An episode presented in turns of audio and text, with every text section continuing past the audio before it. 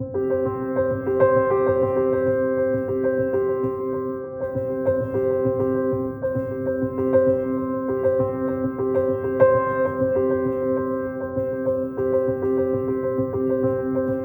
a lot of ways, it's just a gourd. Every year, during the Halloween season, millions of people go out and buy their own, and then they bring it home and carve it. This gourd might be over 200 years old, but the artwork carved into its surface would feel right at home in any pumpkin carving competition. Except this centuries old gourd has something special inside it human blood. In fact, legend says that it once contained the blood of the beheaded French ruler, King Louis XVI. Apparently, someone wanted to remember that fateful execution day so badly that they soaked their handkerchief in his blood and then drained it into this hollow fruit. In 2013, scientists put folklore to the test and took a sample from inside the gourd. It was blood, all right, and when it was compared to a sample taken from the mummified head of King Louis XVI, they had a match. Maybe that original collector had a morbid fascination with death. Or perhaps they heard the king's final words and took them literally. I hope that my blood, Louis had said, may cement the good fortune of the French. Blood is a magical thing. From the medical standpoint, it's the life force that flows through our veins, and without it, we're nothing more than an empty shell. But it's also a symbol of power and life, and the most valuable thing a person can give up.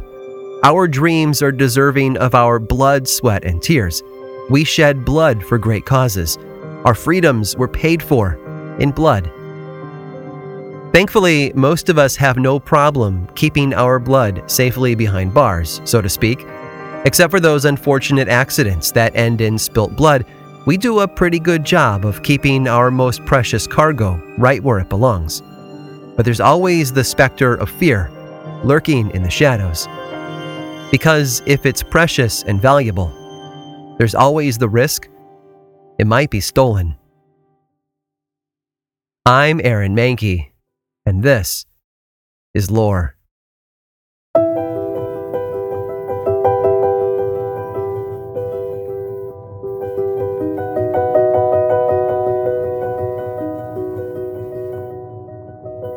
The Isle of Man is a magical little island in the Irish Sea between Great Britain and Ireland.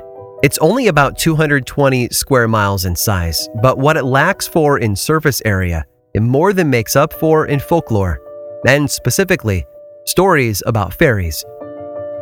There's the Fairy Bridge, of course, located over the southern river known as the Santon Burn. According to legend, anyone who crossed the bridge without greeting the little folk, as they were known, would suffer bad luck. Some would even leave a coin on the bridge just to make sure their message was heard. But it's another tale on the island that caught my attention. It was once the tradition to leave bowls of water out at night for fairies in order to keep them from sneaking inside to drink human blood.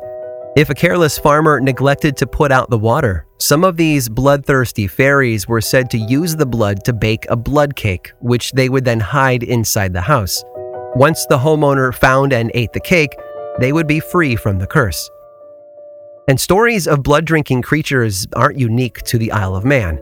In Japan, there are stories of the Hanya, typically described as a beautiful young woman who is possessed by a demonic spirit. Under the power of the demon, the woman is transformed into a monstrous creature who wanders the land in search of blood.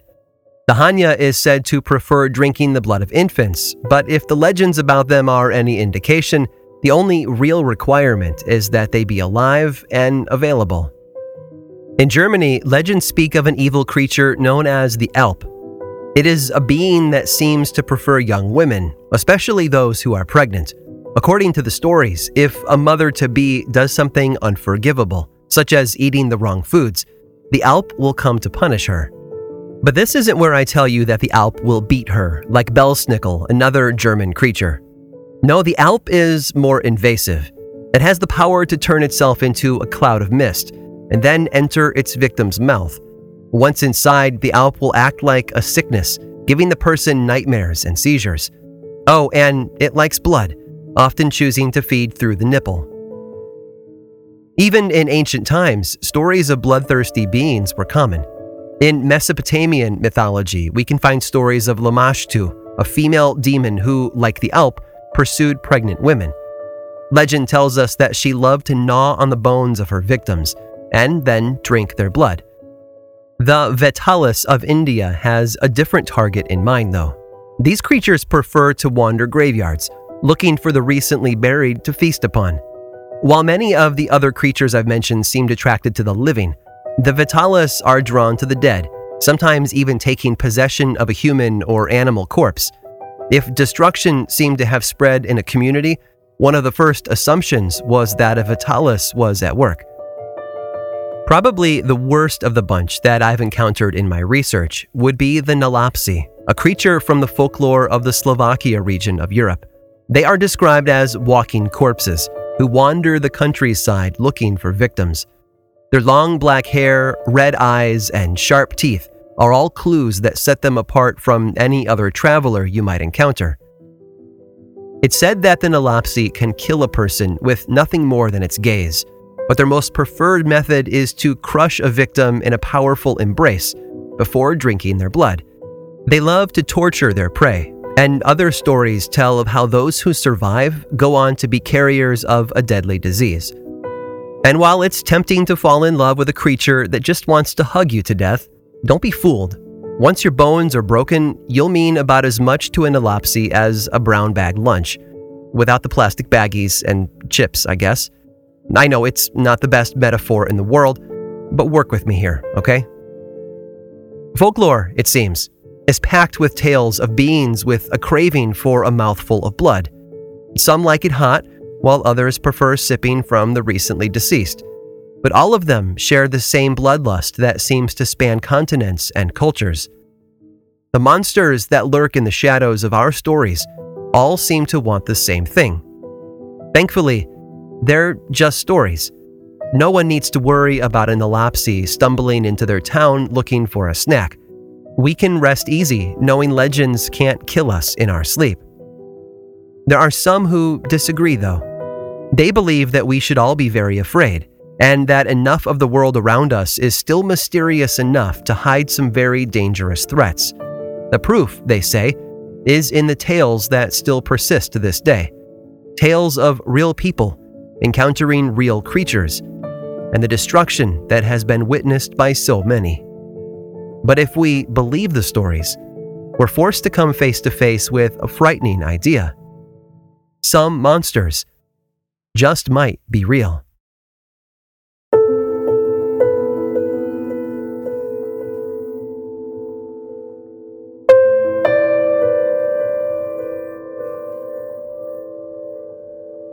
Taken one at a time, the details almost seem believable. Together, though, they paint a more bizarre picture. And it all started in February of 1975. That was the month that a number of farm animals in the small Puerto Rican town of Moca were discovered dead 15 cows, 3 goats, 2 geese, and a pig, to be precise. And each of the animals had a few details in common. All of them had small puncture wounds on their bodies and all of them had been entirely drained of blood. By March, more reports would follow. One farmer woke up on March 23rd to discover one of his pigs had been killed. The enclosure for his pigs hadn't been forced open, though, and there were no signs of a struggle. All he knew was that one of his pigs was missing an ear and a hole had been pierced in the side of its head.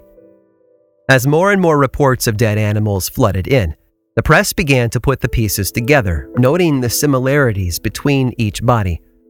All of them had been drained of their blood, and all of them had small entry wounds, as if something had stabbed them with a large needle or a tooth. As a result, they began to refer to the undiscovered killer as the Vampire of Moca. During this growing panic, one man had a strange encounter that seemed to offer the hint of answers to their questions. Juan Muniz claimed that while he was outside one day, a large bird like creature attacked him. According to him, this bird was so large that it actually tried to pick him up and carry him away, but he managed to fight it off and run for safety. And what's interesting about his description is that around the same time, on the eastern side of the island, someone else had reported a similar encounter. A woman who lived near the El Yunque rainforest claimed that one of her dogs had been killed, its bones all mysteriously removed from its body.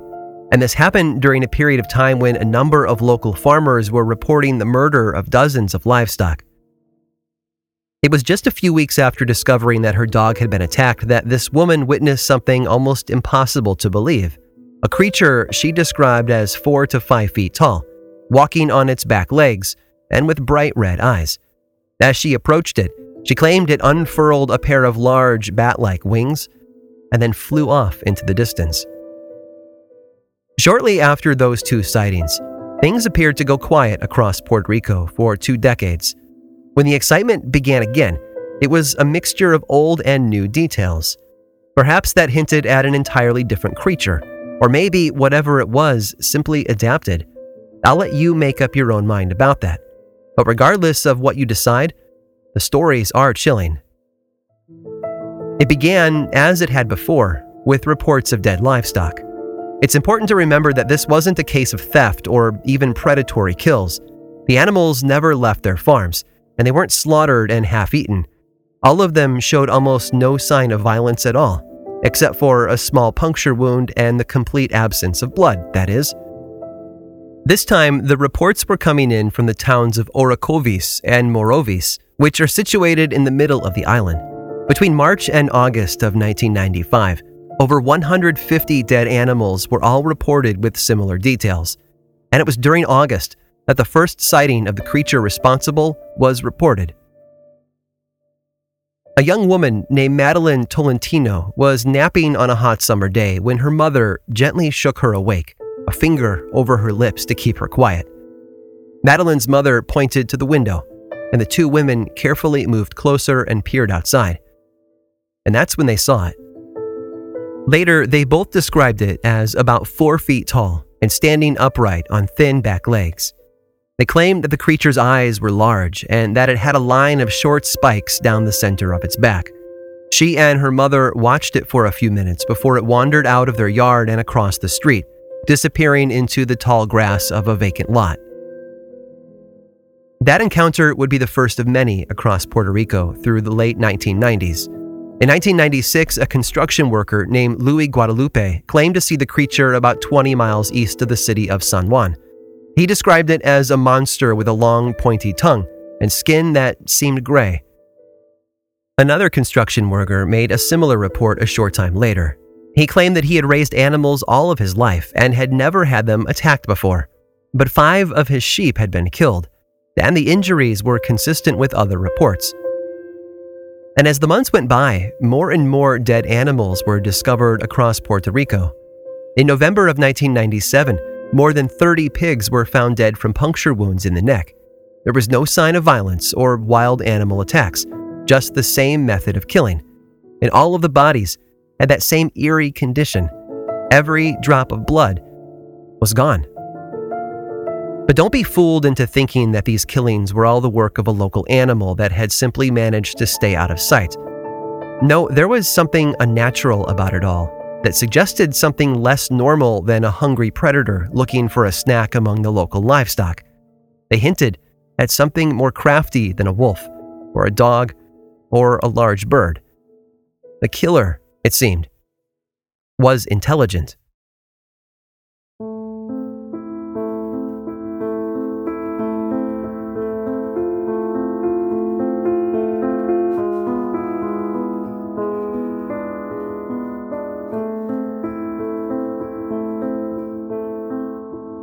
When Melvin Rosano went outside first thing on the morning of January 26, 1998, he found three of his cats dead in the yard. He lived in the village of La Parguera on the southwestern corner of the island. Despite being 80 miles away from the most recent reports, it seemed that the legends of the Northeast had finally come to visit. All three of the cats had been surgically killed. A long, clean incision had cut open the skin of their backs, moving in a straight line from neck to tail.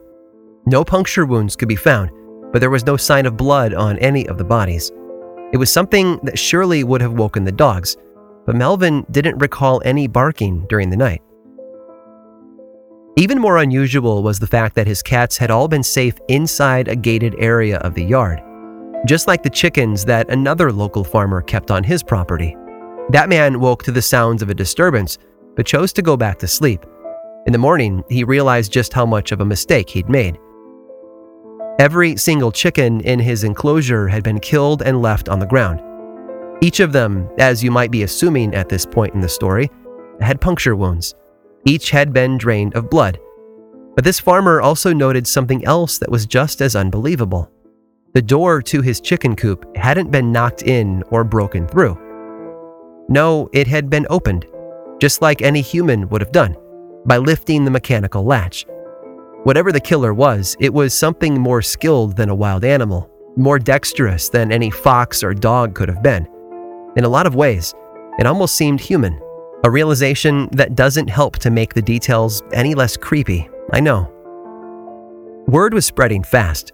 Something deadly was killing livestock all over the island of Puerto Rico each night, and it was beginning to capture the imaginations of people everywhere.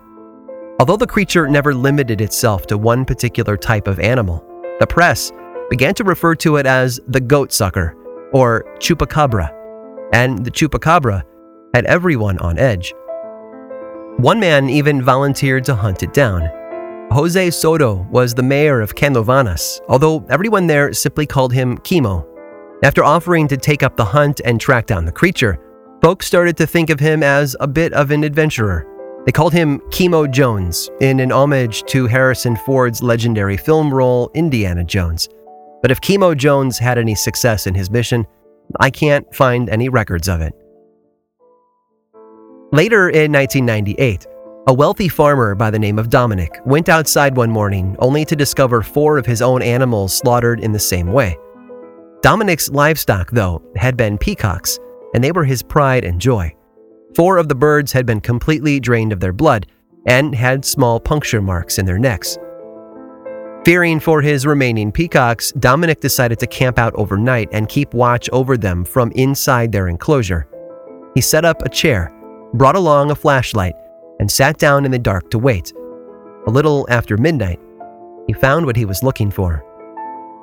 Something large had begun to try and unlatch the gate to the enclosure. He could hear it working at the mechanism, struggling to pull it open, and as he listened, he reached slowly for his flashlight. When he was ready, he pressed the button, blasting the gate with a wide beam of light. And then he froze Standing there on its hind legs was a creature roughly four feet tall, with big eyes that glowed back red. When the light turned on, the creature dropped to all four legs and then bolted off into the darkness. But as it did, Dominic noticed one other odd detail.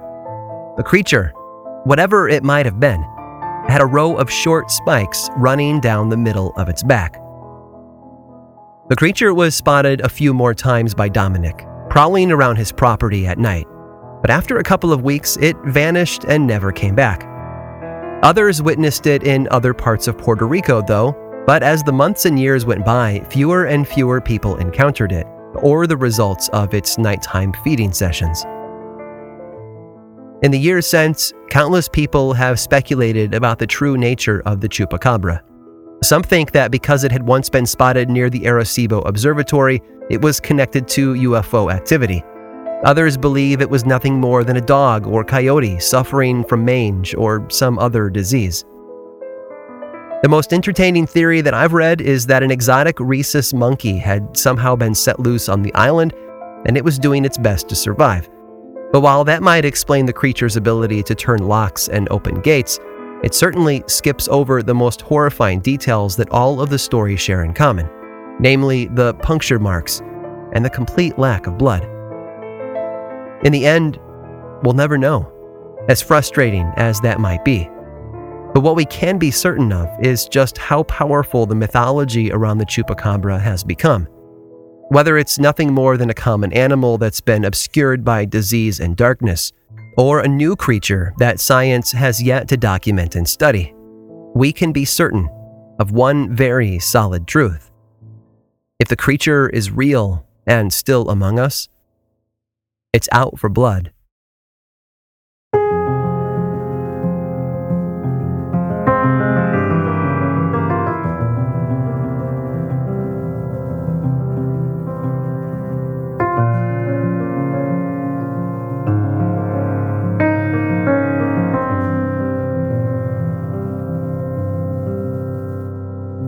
Are creatures of flesh and blood. And while the world around us only sees the flesh, our faces and limbs and all of that outward expression of our physical being, that blood is never far from the surface, literally and figuratively. Just like the countless generations that came before us, we guard our blood as if our lives depend on it, because they do. So anytime there's a threat to that precious cargo, we instinctively feel fear. Whether it's the recent rise in diseases spread by mosquitoes and ticks, or something as simple as using a knife in the kitchen, it's amazing how quickly people become very cautious about keeping theirs safe. And I think that speaks to the power of the mythology around the chupacabra, a mysterious creature that prowls through the night, looking for one simple thing the blood of its victims. If the vampire represents the graceful and aristocratic blood drinker in modern popular culture, then the chupacabra is its wild, violent antithesis. Because of that, the stories of the chupacabra haven't stayed in Puerto Rico. Sightings of bloodthirsty animals that fit the same description have been reported in Chile, Mexico, the American state of Maine, and even overseas in Russia and the Philippines. I think it's safe to assume that wherever people fear the loss of their blood, the chupacabra is there, in some form or another. But we still don't have to look far and wide to find stories that play on that old fear. In recent months, reports have been coming in about a new wave of animal killings. In the area around the Puerto Rican municipality of Barceloneta, people have been reporting dead animals. This new generation has taken to calling the killer by a new name Gargola, the gargoyle. Understandably, people have panicked. The loss of their livestock represents a loss of livelihood, but also hints at a deeper risk. What if the creature responsible moved up the food chain? What if people were next? To that end, a number of hunters and police have set up nighttime hunts to try and track the killer down. But it's the descriptions of the dead animals that have left people wondering the most if it's not something new at all, just a reappearance of an older legend. Most of the animals, according to the stories, have been found with small puncture wounds in their necks, and their bodies completely drained of blood. The old adage remains as true as it ever was. The more things change, the more they stay the same.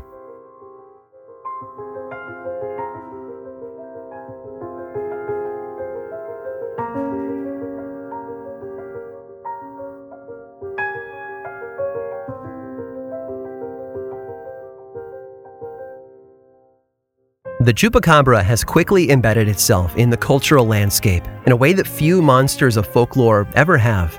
And I hope today's exploration of its origins and roots have left you with a better understanding of just why that is. But I've managed to track down more stories about a similar creature. And if you'll stick around through the sponsor break, I'll tell you all about them.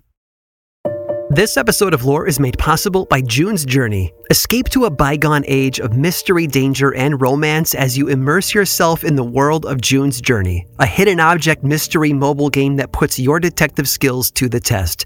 Play as June Parker and investigate beautifully detailed scenes of the 1920s whilst uncovering the mystery of her sister's murder. With hundreds of mind teasing puzzles, the next clue is always within reach. Collect scraps of information to fill your photo album and learn more about each character. Plus, you can chat and play with or against other players by joining a detective club. You'll even get the chance to play in a detective league to put your skills to the test. I'm willing to bet that, like me, you work crazy hours and are desperately in need of easy ways to relax. I love that I can open up June's journey and dig in for a little while, searching for hidden objects, fine tuning my sense of observation, and enjoying the gorgeous artwork are all so, so helpful in letting me unwind. Mystery, danger, and romance. Where will each new chapter take you? Relax and lose yourself in this captivating quest of mystery, murder, and romance. Can you crack the case? Download June's Journey for free today on iOS and Android. This episode was made possible by Audible. Audible is the home of storytelling and your premium destination for thrilling audio entertainment. Choose from thousands of titles you can't hear anywhere else and embrace the sinister, breathtaking, and shocking tales that will have you on the edge of your seat, especially with brand new exclusive thrillers from best selling authors who are guaranteed to keep you gripped. Audible's extensive library of audiobooks brings thrillers to life using captivating sound design, eerie soundscapes, and dynamic performances. If you love a good folklore driven supernatural thriller, I cannot say enough good things about Black River Orchard by Chuck Wendig. The audiobook narration is so dang good, and the story is like an evil hybrid of Johnny Appleseed and The Shining, which is probably why it's been nominated for a Stoker Award this year. Really, you have got to check it out. Audible members can choose one title a month to keep from the entire catalog. Plus, the Audible app makes it easy to listen anytime, and as an Audible member, you get full access to a growing selection of included audiobooks, Audible originals, and podcasts. Right now, new members can try Audible for free for 30 days. Visit audible.com slash lore or text lore to 500 500. That's audible.com slash lore. Waiting on a tax return? Hopefully it ends up in your hands. Fraudulent tax returns due to identity theft increased by 30% in 2023. If you're in a bind this tax season, LifeLock can help. Our US-based restoration specialists are experts dedicated to helping solve your identity theft issues and all LifeLock plans are backed by the Million Dollar Protection Package. So we'll reimburse you up to the limits of your plan if you lose money due to identity theft. Help protect your information this tax season with LifeLock. Save up to 25% your first year at LifeLock.com slash aware.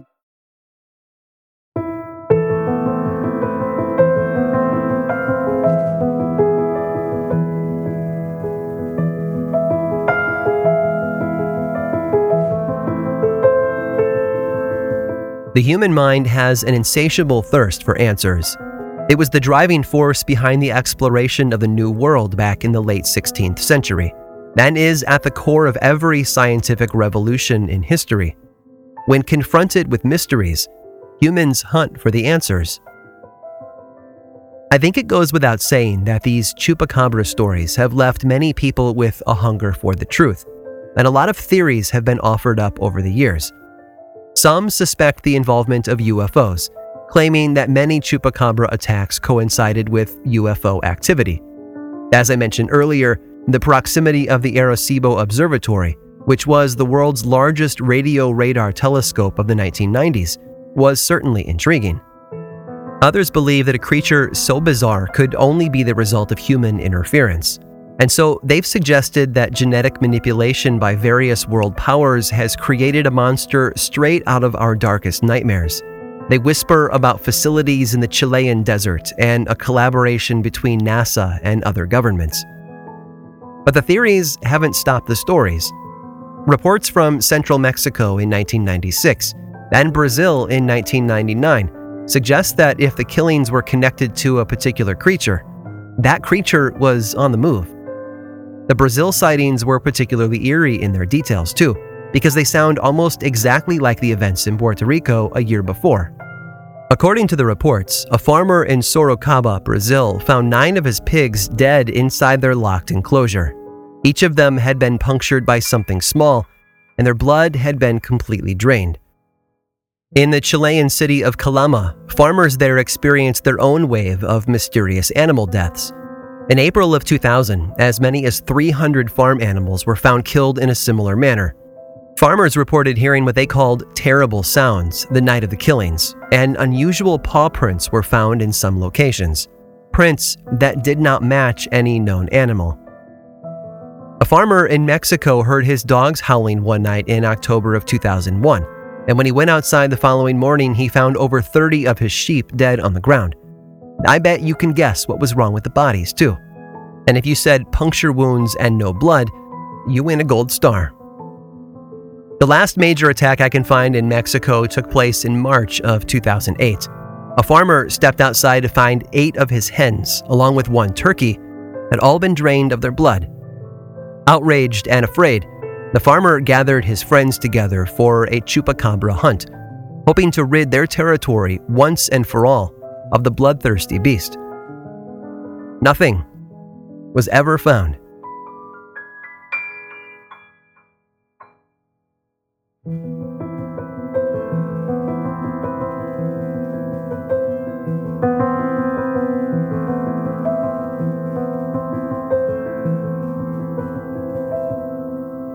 This episode of Lore was written and produced by me, Aaron Mahnke, with research by Marset Crockett and music by Chad Lawson. I make two other podcasts Aaron Mahnke's Cabinet of Curiosities and Unobscured. Just like Lore, both are explorations of dark history, with Cabinet of Curiosities focused on small little tales of curious things, while Unobscured is a 12 episode season that dives deep into a single topic. I write and narrate both of them and would love for you to check them out. Lore exists outside this podcast too. There's a book series in bookstores around the country and online, and the second season of the Amazon Prime TV show just arrived on October 19th. Check it all out if you want a bit more lore in your life. Then you can always learn about everything going on over in one central place, theworldoflore.com slash now. And if you're a social media sort of person, you can follow the show on Twitter, Facebook, and Instagram. Just search for Lore Podcast, all one word, and then click that follow button. And when you do, say hi. I like it when people say hi. And as always, thanks for listening.